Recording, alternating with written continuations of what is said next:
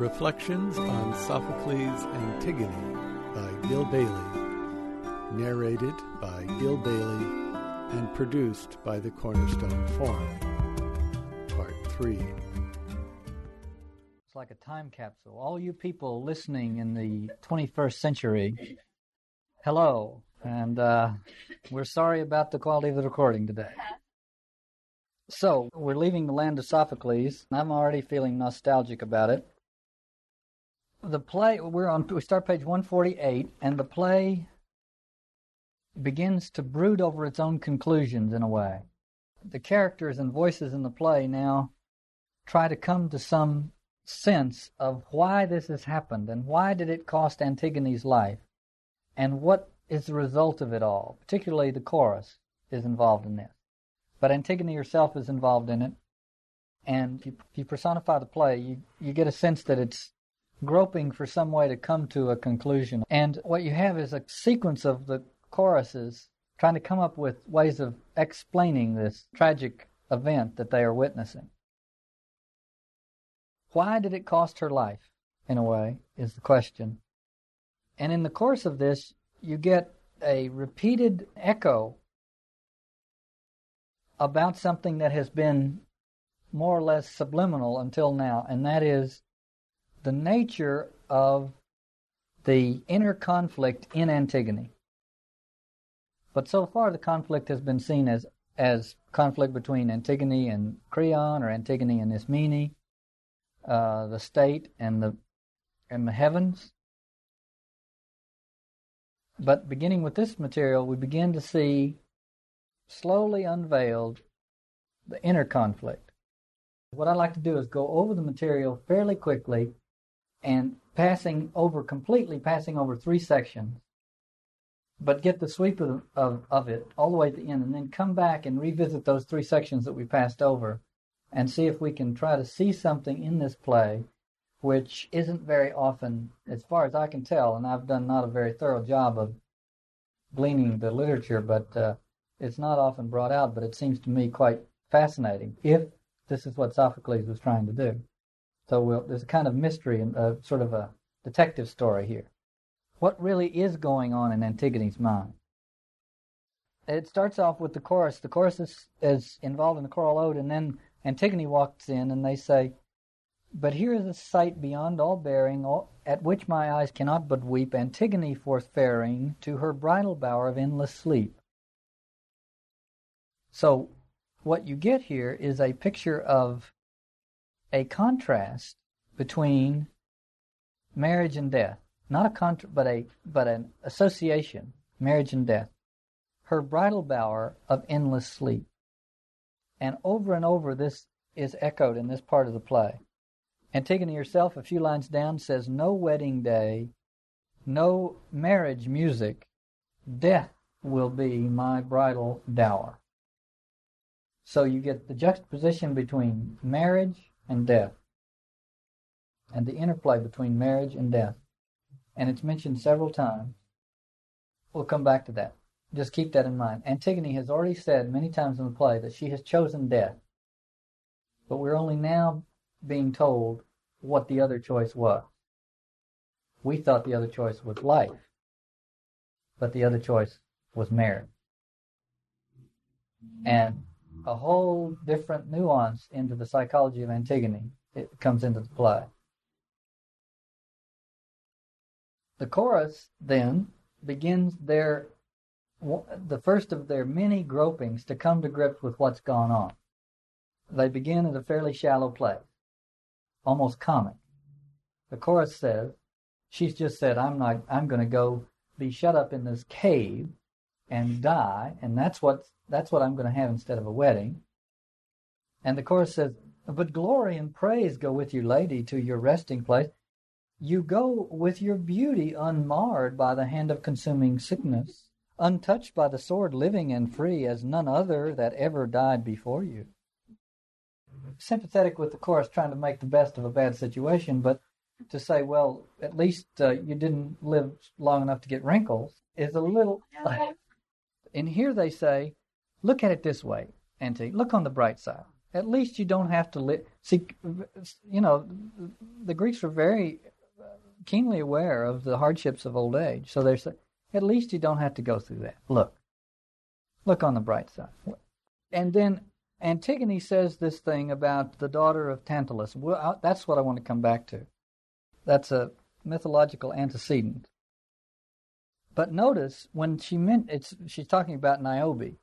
When she mentions Niobe, the chorus says, She was a goddess of immortal birth, and we are mortals. The greater glory to share the fate of a God born maiden, a living death, but a name undying. And she says, Mockery, you're mocking.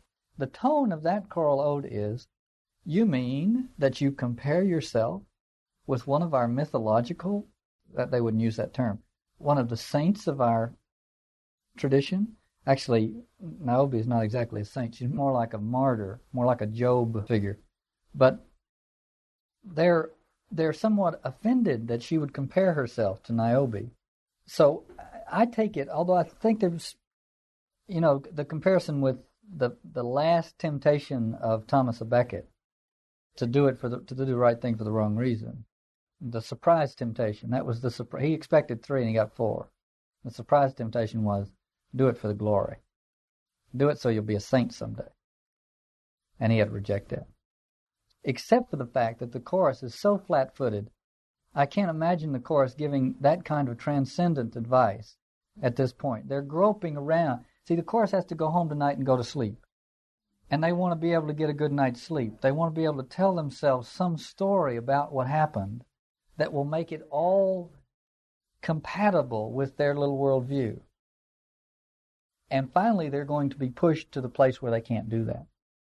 But they're so a typically human attempt to try to pull out some some uh, reference to the existing worldview that will kind of pigeonhole this event and keep it from being disturbing. So the first one is, hey, you, it's not so bad. You don't have to suffer. You're not going to be. You're not going to die in a war, and you're not going to die with uh, after you know great long suffering. You're not going to die with wrinkles on your beautiful face and all that.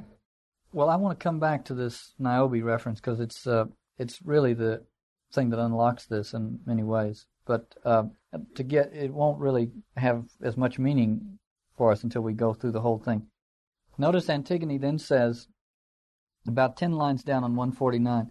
No friend to weep at my banishment, to a rock-hewn chamber of endless durance, in a strange cold tomb alone to linger lost between life and death forever.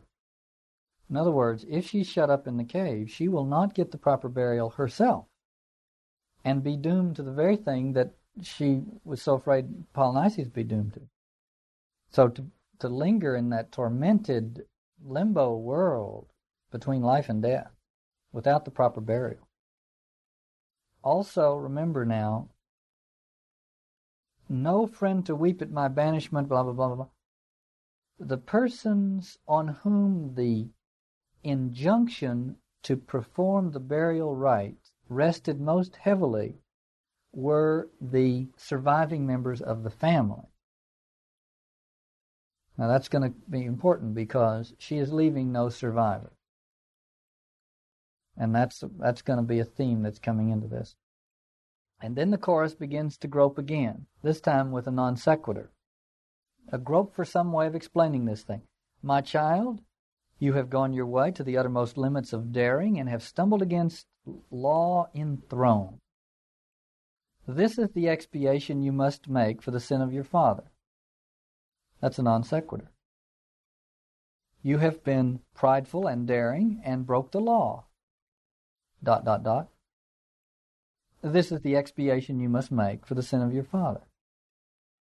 You see the the nonsense of that?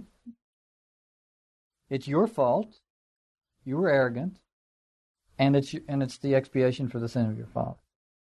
So clearly, you get the impression of the chorus groping for ways of explaining this thing. What shall we say about it? She was prideful. That's a that's a stock Greek response to tragedy. It must have been. See, a stock Judeo Christian response is there must have been sin. The, the, the Job's comforters, there must have been sin. The stock Greek response is there must have been pride. Uh, these are not totally separate, by the way. The deepest sin in the Judeo-Christian tradition is pride, but it's the stock response. Must have been that. And then the fallback position is, well, uh, you inherited this from your father. So they can't make up their mind. So, but the point here is not that the chorus is right or wrong, uh, but they're, but that they're, there's truth in almost everything they say. But uh, they're grappling with, they're trying, groping for some way of explaining this thing in a nice, tidy way. So if you imagine now we get into this play, uh, this play, by the way, when Sophocles did it, it wasn't as familiar. This part of the story wasn't as familiar as the Oedipus material. So the audience literally was right there with the chorus saying, What are we going to say when this play is over? What can we tell ourselves?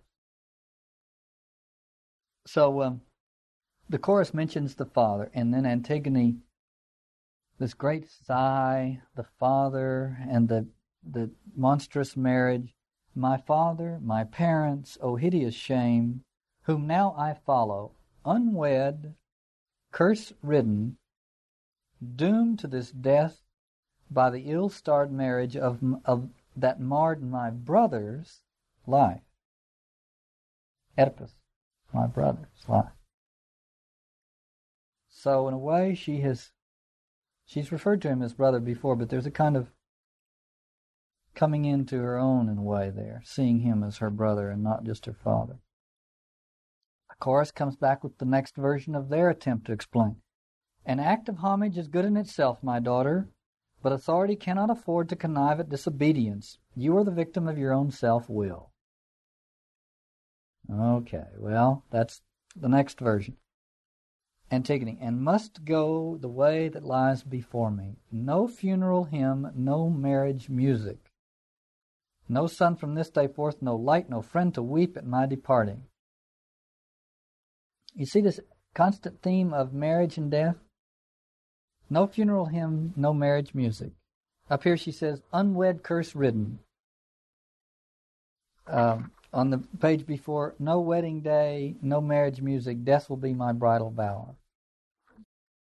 In a sense, when Antigone looks out and sees the body of Polynices and hears that Creon says he cannot be buried, at that moment she knows that she's faced with a choice between marriage and death. Doesn't have anything to do with Haemon.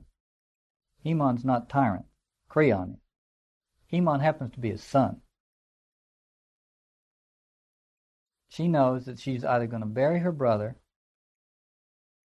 and die, or not bury him and marry Haemon. The choice is between Haemon and Polynices. She chooses Polynices, that's a matriarchal choice. But the point is, when she looks out there, be so beautiful to direct this play as a film because as a film you can have flashbacks and various other little ways of getting into the internal. Imagine Antigone looking out over the walls and seeing the body of Polynices lying out there. And imagine her, she's at the church steps, see, in her life. She's had a wretched life. Suddenly she has an opportunity to live a normal life. She looks out there and what she sees is the choice between marriage family, Haemon, and burial of Polynices and death. And it doesn't really even matter how loyal Haemon is, because he's not the boss. So in a way, she's, I think she's resigned to the fact that he's not running the show. And it's not one of these westerns, you know, where the hero rides in and saves the heroine on the scaffold. But anyway, there's more on that, by the way, when we get to the end. Uh, but just to echo this constant thing of marriage and death, marriage and death. Creon comes in and sort of typical blustery sort of things. He's a coward, though. He says we're not going to just kill her. We're not going to stone her. He he originally said he was we're going to stone whoever has done this. He backs off and says no, we're going to go put her in the cave and give her just enough food so that when she dies, it won't be on uh, the blood the blood curse from killing your own kin won't won't come back to us. See, it's a, it's a little kind of uh, legalistic way of avoiding this thing. You know, let's try to make it be so that she dies of starvation. And again, Antigone, so to my grave, my bridal bower, my everlasting prison, I go to join my kinsmen. So again, you begin to see that in the mind and heart of Antigone is this tension between death and marriage. That's the choice she has faced. And she has made a choice, but it is not a choice with that, that, that it is a heartbreaking choice. And that's the power of this play, is because you see that it is a heartbreaking choice. Continues to be, even after she's made it and is firm, it continues to be a heartbreaking choice. A little inconsistency here. She talks about be re- reunited with her family and everything, and but still in all there is this fear that she'll be trapped between life and death.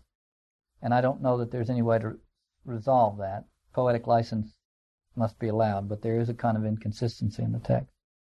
Speaking of inconsistency, there's an awkward passage. I'm just going to skip over it right now. We'll come back to it. Right in the middle, page 150. We'll make heavy weather out of it in a few minutes, but let's just skip over it right now. So it's in the middle of Antigone's speech. The chorus at the bottom of 150 makes another attempt. Still the same tempest in the heart torments her soul with angry gusts. This is a way of saying she's a little crazy. And maybe that's it. Maybe what it is finally is that poor Antigone snapped under the strain of all this. Maybe that's what we can tell ourselves tonight when we try to go to sleep. And Antigone departs the scene with her final words Gods of our father, my city, my home, rulers of Thebes, time stays no longer. Last daughter of your royal house, go I his prisoner because I honored those things to which honor truly belongs. Emphasize again, last daughter, in the sense of no survivors, leaving no survivors. What, whether there is another sense of having written this meaning off, I don't know. I think the way to see it is from her point of view, the family line comes down. When it comes to her, it's not going anywhere. There's no next generation. And then the chorus engages in its next to the last attempt to find the mythological antecedents for Antigone's situation. And we'll come back to that. That I want to come back to that choral ode on page 151, 152. Middle of 152, Tiresias enters, and from here to the end of the play, the real thing has already happened. The real depth, spiritual revelation has already happened in a way. And now what we get is typical of Greek drama. We get the follow up uh, to it. And it's predictable. Tiresias comes in. So I'm going to go over it fairly quickly, but I think most of the material is before we get to here. But uh, this kind of tells the final story. Tiresias comes in and tells Creon that he's on the razor's edge and that and uh, he has consulted his bird lore, uh, called bird lore, and uh, Oedipus Tyrannus. The blight is is your doing, he says to Creon. Says there's still time to make amends, to repent, Creon, just like Oedipus and Oedipus Tyrannus, accused Tiresias of being motivated by self-serving ends. And then at the top of 154, Creon utters the final blasphemy and the utmost blasphemy that he utters. He says, Let the eagles carry his, speaking of Polynices' body, let the eagles carry his carcass up to the throne of Zeus. Even that would not be sacrilege enough to frighten me from my determination not to allow this burial. That's the ultimate blasphemy. And then he turns around and accuses Tiresias of seeking his own advantage. And Tiresias finally lets fall the prophecy and the curse. Ere the chariot of this, at the bottom 154, ere the chariot of the sun has rounded once or twice his wheeling way, you shall have given a son of your own loins to death in payment for death, two debts to pay, one for the life that you have sent to death, the life you have abominably entombed, one for the dead still lying above ground, unburied, unhonored, unblessed by the gods below. You cannot alter this. The gods themselves cannot undo it.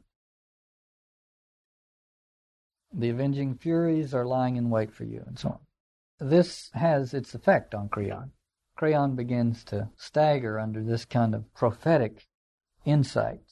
My heart is torn in two. It's hard to give way. He asked the chorus what to do, and they said, Well, release the woman from, from a rocky prison and set a tomb up for him that lies unburied.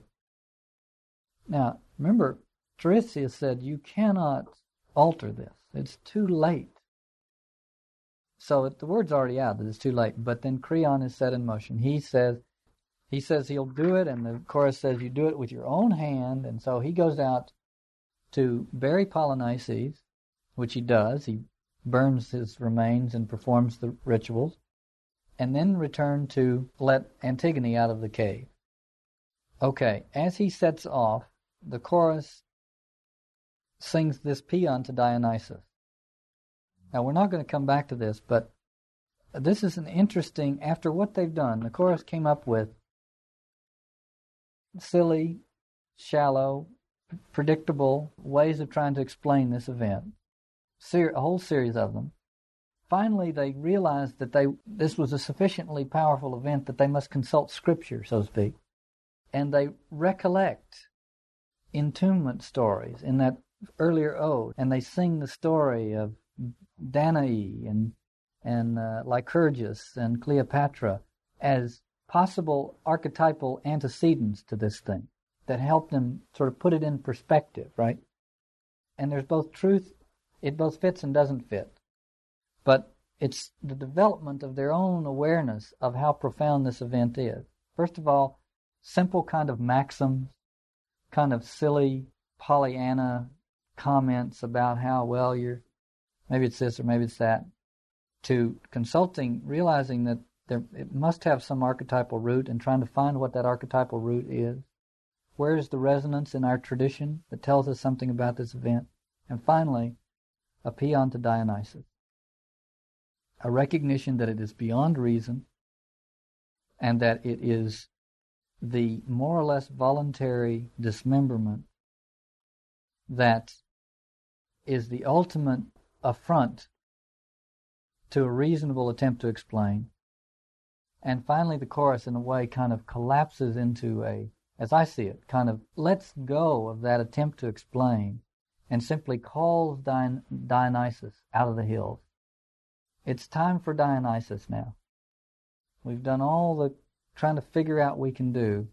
Dionysus is the choreographer and he and he and his maenads will come in in the middle of this thing that we cannot comprehend and and in the middle of all this death that we feel in the air and somehow Dionysus will find a way through it's it's a kind of again to compare it to the to the Christian tradition it is that kind of breakthrough that happens when uh, you stop trying to fit it into categories and you turn and it's turned over to this mystery God who is the God of dismemberment and rebirth.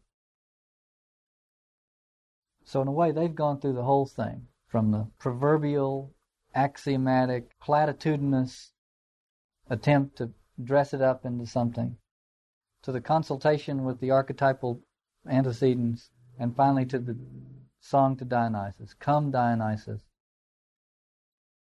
whose name, O thou whose name is many, you are the choreographer here. Come and do your mysterious dance around this death that's going on here in Thebes. So the chorus has matriculated in a way. They've come to that. Then the messenger comes back and, and tells, sort of tells what we all knew in our bones was going to happen. Begins with a kind of overview of the thing. That, what is the life of man? a thing not fixed for good or evil, fashioned for praise or blame.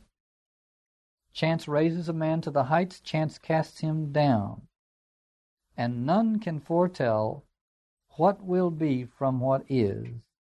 Creon was once an enviable man. Reminds me of that, you know, the funeral speech. Uh, Brutus is an honorable man. Creon was once an enviable man. Now all is lost, for life without life's joys is living death, and such a life is his. So that's the turn of the wheel of fortune. And so he now explains Haemon is dead, slain by his own hand. Eurydice hears that, comes out, the wife of Haemon, and the, I mean, the wife of Creon, the mother of Haemon. She asks the messenger to explain, and he explains in detail. They buried Polynices, and uh, they went to find Antigone. She was hanging by her, she had hung herself. Haemon was there uh, bemoaning the loss of his bride. Creon saw them. Creon appealed to his son. His son drew a sword. Creon ran, and Haemon fell on the sword. Eurydice simply says nothing. She simply turns and walks back into the palace. At the, bo- at the bottom of the page, the chorus says, Yet there is danger in unnatural silence, no less than in excess of lamentation. Tremendous psychological insight. And she goes in and kills herself. Enter now Creon with the body of Haemon. There's a kind of the same kind of tragic symmetry here that is in King Lear. King Lear walks in with the body of Cordelia, one of the most potent scenes in all of literature. And here you have Creon the, with the body of Haemon, very similar. And realizing that he has destroyed his son.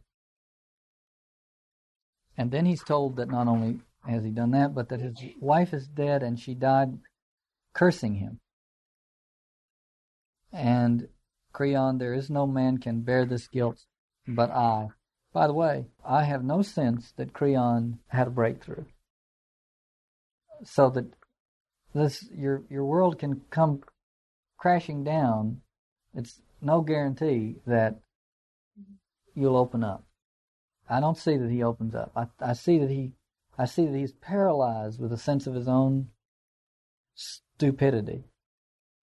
Uh, but that's uh, that's a far cry from opening up. And I don't.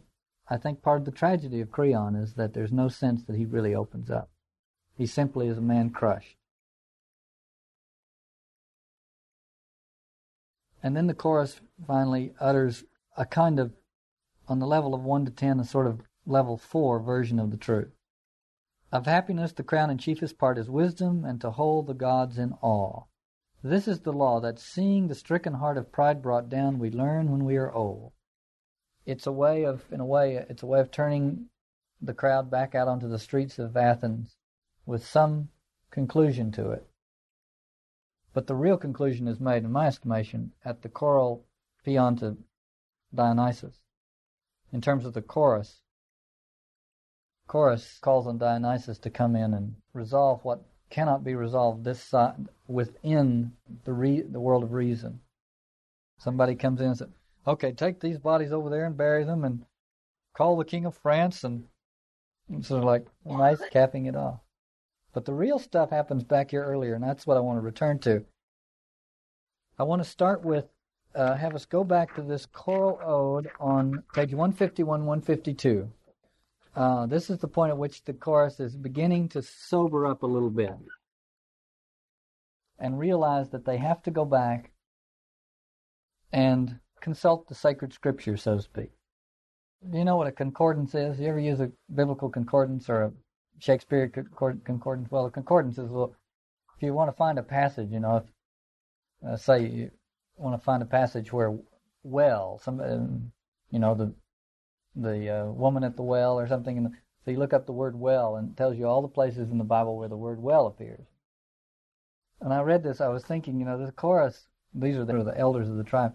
It's as though they got out their classical concordance and looked up imprisonment, and came up with with three uh, mythical precedents for imprisonment. And of course, you realize it's not really the chorus doing it, it's Sophocles doing it, so you're a little more inclined to take a closer look. But they, they sing of Danae, Lycurgus, and Cleopatra. Cleopatra's not mentioned, but that's who that is. The best rendition of this, or at least the one that's most intelligible, is in the appendix on page 168. So turn back there and we'll get a sense of it. And I'll read this so, long ago lay Danae, entombed within her brazen bower, noble and beautiful was she, of whom there fell, on whom there fell the golden shower of life from Zeus. There is no tower so high, no armory so great, no ship so swift as is the power of man's inexorable faith. So there's a sense here. Remember now, uh, Danae was the mother of Perseus, who was destined to uh, remove his father from the succeed, succeed his father, remove him from the throne. Maybe this entombment is part of some divine plan. And maybe the gods will break through and make this whole thing fruitful. In other words, maybe it won't be a dead end. Maybe there will issue from it or from Antigone the new generation or the new heir. Now keep in mind, this is a pregnancy image. Maybe she will become, maybe the gods will impregnate Antigone and new life will come. The next one is There was the proud Edonian king Lycurgus in rock prison pent for arrogantly challenging God's laws. The God here is Dionysus. It was his punishment of that swift passion to repent in slow perception, for that he had braved the rule omnipotent of Dionysus' sovereignty. Uh, the story of Lycurgus is uh, that he rejected Dionysus and his worshippers. And Dionysus came in and made him mad, made him crazy, and locked him up in a in a tomb where he wailed in, in his in his madness and and insanity. So Dionysus made him insane. Locked he he violated the the god, and the god came and shut him up in a tomb, and he went crazy. So they're saying here's another possibility. Maybe there's been a violation of divine laws. Antigone is going to be shut up. We also we know already that we have some reason to question her psychological stability. See, they've already made comments like that. It's like Hamlet, you know. Maybe she's just going to be shut up in there and she's just going to go crazy. By the way, there's a fantastic translation of this. I think it's fantastic. I want to read it to you. This this middle uh, stanza of this choral ode, Fitts and Fitzgerald translated. It's it doesn't it lacks the rhyme that uh, we have here, but it's a beautiful sense. It, it's in the original. They don't mention Lycurgus. It's Dryas' son, D R Y A S, Dryas' son. Okay, and Dryas' son also that furious king bore the god's prisoning anger for his pride, sealed up by Dionysus in death stone, his madness died among echoes. What an image. Sealed up by Dionysus in death stone, his madness died among echoes. So at the last, he learned what dreadful power his tongue had mocked for he had profaned the revels and fired the wrath of the nine implacable sisters that love the sound of the flute.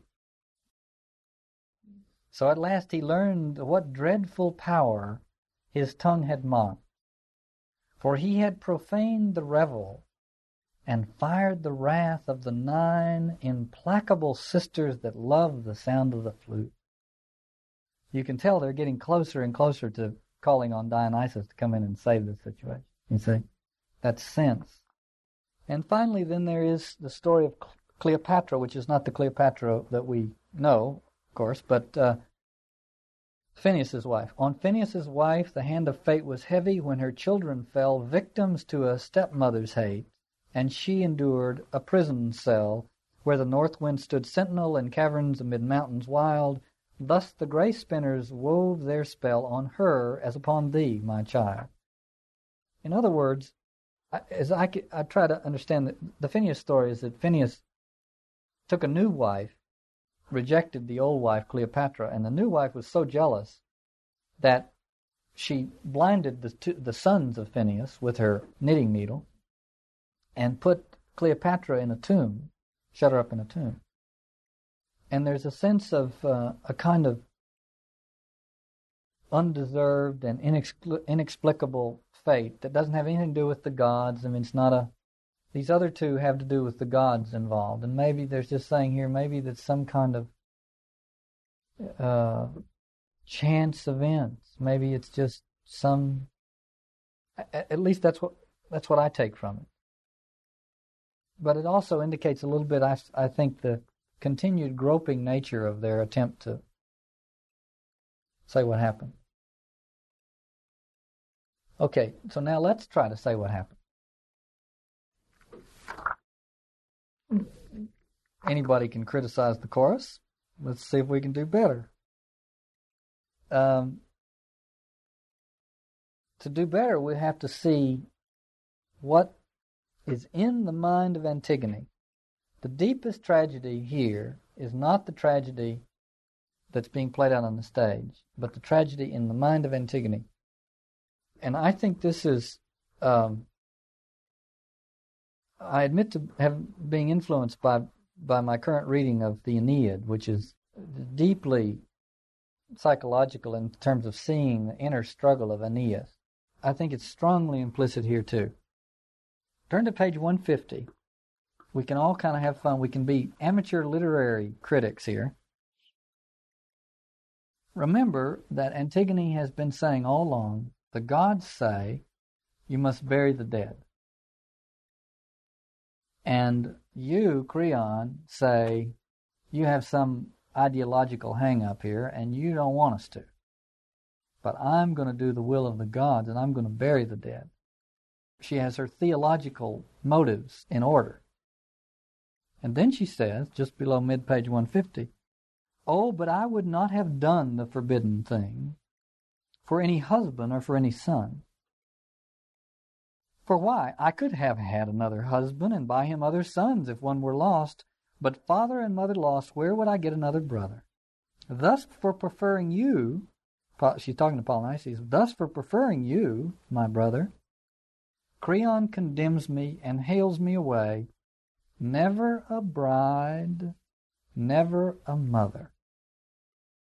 Unfriended, condemned alive to solitary death. Now, we're going to have to come to some kind of reconciliation with this. This is a disputed passage, by the way. Literary fur flies over this. Our translator says it belongs here. Many of the commentators that I've read say it's, it's difficult, difficult but it seems somehow we, we can't reject it. Two of the people that I respect most, Fitts and Fitzgerald, who are who have unchallenged credentials in this area, probably Fitzgerald, probably one of the greatest classical translators in this century. Goethe, by the way, looked at this and Goethe said, "Oh." He called. And he said, "Somebody." Goethe wasn't into being literary researcher. He said, Will somebody please go out and prove that Sophocles didn't write that? The problem is that Aristotle quoted quotes from it. You know, so he he quotes two lines from it. So here's what Fitts and Fitzgerald say about it. I mean, this is just literary criticism, but it, it it's important in terms of what's going on in Antigone's mind. Fitts and Fitzgerald say uh, he, they mention this. They don't even. It's not even in their translation. They just completely left it out. And they're explaining this in a note in their translation. They say, uh, this excision has been made. It has been bracketed as spurious, either in whole or in part, by the best critics. The truth is that there are critics on both sides.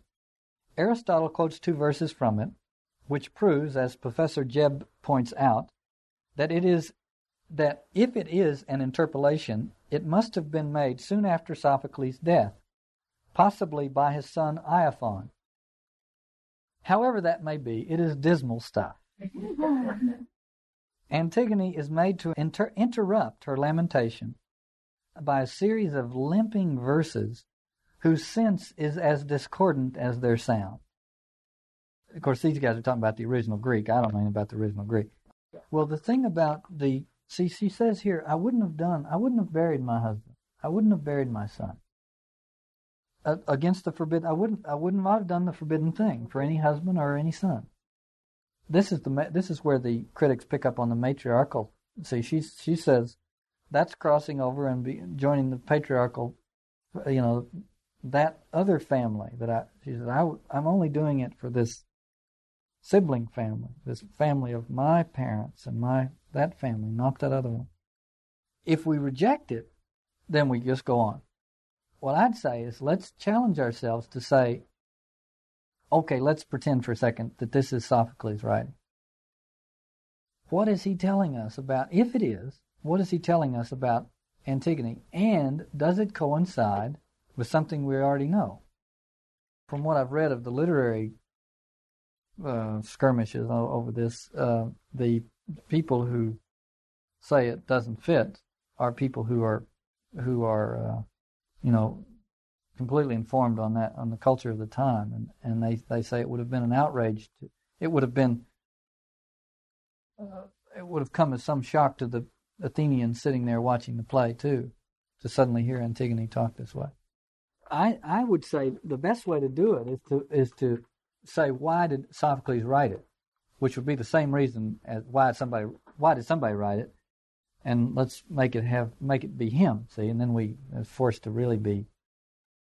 Uh, because of what we're going to do in a second on the preceding page, she says this, and then she says, "For thus preferring you, Polynices, Creon condemns me and hales me away. Never a bride, never a mother." As I said, when she looked out on the body of Polynices, she saw in her mind a choice between marriage and death. She said, I'm either going to have to bury Polynices or marry Haemon. That's the choice before me, to bury Polynices or marry Haemon. It, it, the, the Niobe reference is, I think, the, the deep psychological insight into, into Antigone. And she's const- so here she's constantly talking about marriage and death and she's constantly talking about, and now she's talking about never a mother. And when she says, I would not have done it for a husband or a son, in a way, she's talking about what she's already done. By burying Polynices, she made a choice which cut off forever her possibility of having a husband or a son. So in her own mind, now you can imagine now as you're saying, somebody who is in the Garden of Gethsemane of her existence, the stuff is coming up. In a sense, that's what it has cost her a husband and children.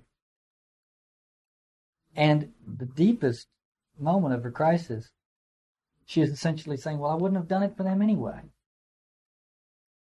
That was the choice to have a husband and children. And to, to be loyal to that and I wasn't. I'm lo- I've been loyal to them. Comparing this to to uh, Murder in Cathedral earlier, uh, where Beckett faces the last tempter who says, "Well, do it for glory," uh, and he says, "No, I won't do it for glory." And since Antigone may be may be saying um, she she may be letting go of the last thing she can hold on to, and that is a uh, a noble motive a theologically noble motive. She may be saying, I did it because I loved him. Take your theology and stuff it. Now, what she compares, the, the chorus has been going through all their stuff, trying to understand what's the back, what's the thematic, archetypal background of this. Antigone says it's Niobe. Antig- at the bottom of 148, the daughter of Tantalus, a Phrygian maid, was doomed to a piteous death on the rock of Sipylus, which embraced and imprisoned her, merciless as the ivy, rain and snow beat down upon her, mingling with her tears. As she wasted and died, such was her story, and such is the sleep that I shall go to. Now, here's what I make out of this. The story of Niobe is Niobe is preeminently the mother. She has seven sons and seven daughters and she is very proud of having seven sons and seven daughters. The uh, townspeople go to take uh, gifts to Leto or Latona, and as they go to the altar of Latona, she says to them, uh, "Hey, look, uh, Latona's got nothing on me. She's only had two children. Of course, they were Apollo and Artemis. Uh, But she said, she's only had two. I've had 14. So why don't you bring your gifts right over here, please? And some of them do. And uh, Latona does not take that. Do you know how the gods react to that sort of thing? So Latona starts picking them off one at a time. Boom, boom, boom, boom. And there's there's Niobe watching her children die. Okay? The tragedy of Niobe is that she watches her children die. Now imagine now the filmed version of Antigone as she looks out, having just put down the morning paper where it says Creon has proclaimed that nobody better bury the body of Polynices. She puts it down and looks out over that over that beautiful Greek landscape where she's in, up in that nice little balcony looking out and seeing the body of Polynices. And in her mind's eye, she is watching her children die.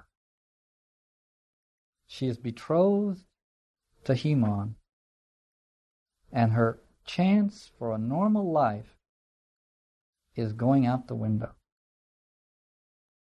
And in a way, I see it. I'm, I see what the, the psychological background of this play is that throughout it all, as Antigone has been having a discussion with Creon, in her mind's eye, she is watching her children die. That's what it's called. She she says her the background image for her suffering is Niobe, the mother who watches her children die. What I see as echoed in the rest of the play is this choice between marriage and death. And marriage, by the way, marriage for the for a Greek woman meant children. Down on 149, about two thirds of the way down, she says, My father, my parents, O hideous shame, whom now I follow, unwed, curse ridden. Curse ridden. The internal struggle of Antigone is that she looks out, sees the body of Polynices, realizes she has a choice between bearing Polynices and marrying Haemon and begetting children. So, in a sense, by choosing that, she watches her children die. But are there any uh, extenuating circumstances that come to play on that decision? Yes. Her children will be cursed. And she knows it. So there she is faced with a decision between marriage and death, and that is echoed in the play over and over and over again. And the death means no heirs. And she mentions that over and over again. Nobody will be there to bury me. No one left behind. And then she says Niobe is the archetypal motif. Just to give you a, just to go back, uh, actually it's forward, but the story of Niobe is ancient. Uh, Ovid has a version I want to just read to you. His story is a long story, Niobe. Latona has to kill off 14, so it takes a while. This is the last one. I'll save you the most of it.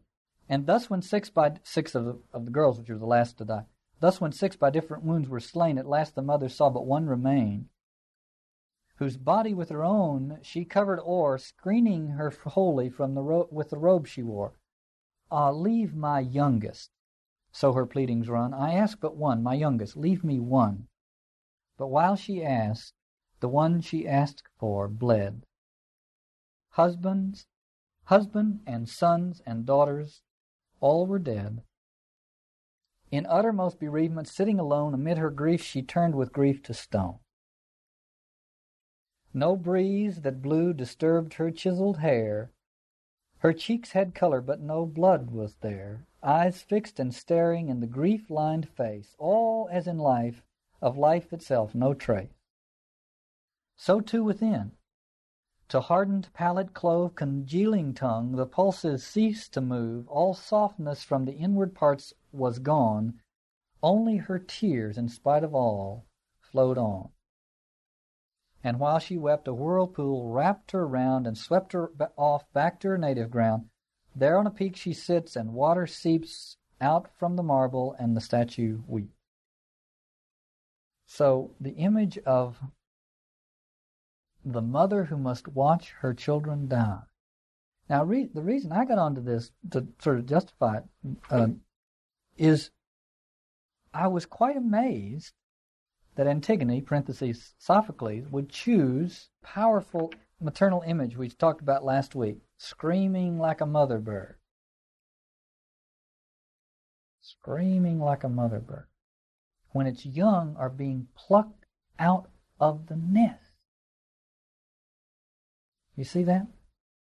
Plucked out of the womb of time.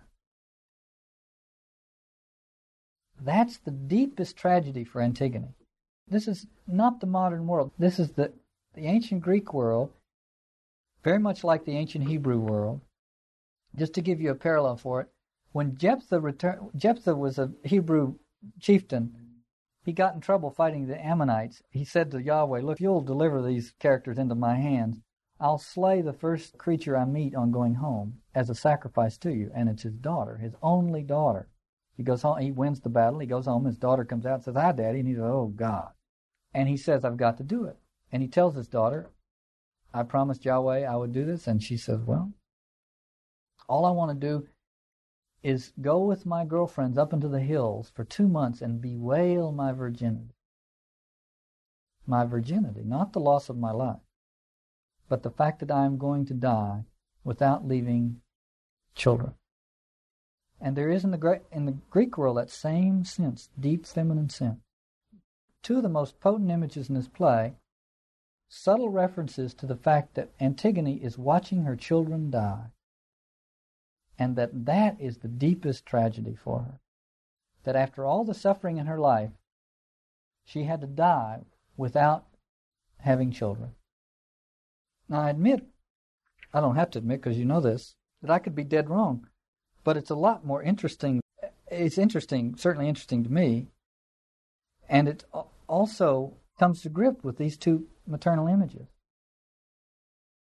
Niobe watching her children die and screaming like a mother bird, watching, watching her little ones plucked out of the nest. So I'm waiting for somebody to hire me to, to direct the uh, filmed version of this. By the way, I'm, I didn't. I got a little defensive of this uh, particular interpretation. I, you know, interpretations come and go, and the play will be here forever.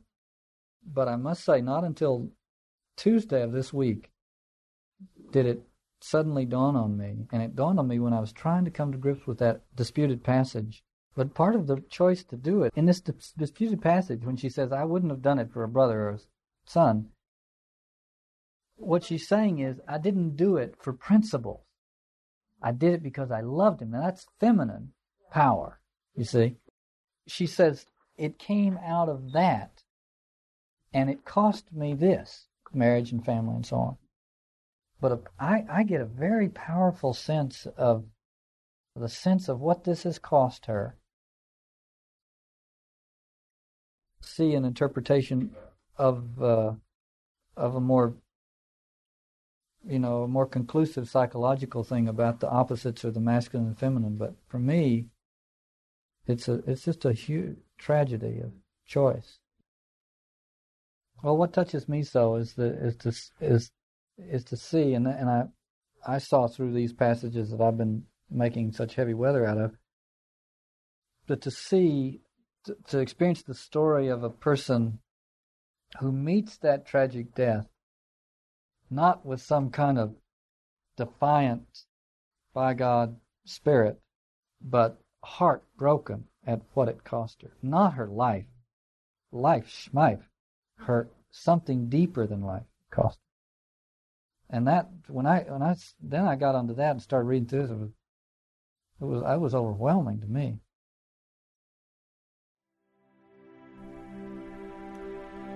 This is the end of Reflections on Sophocles' Antigone by Gil Bailie.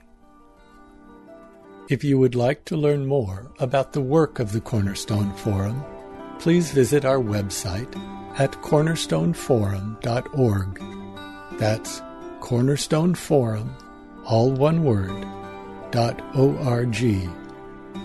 Thank you for your interest in our work.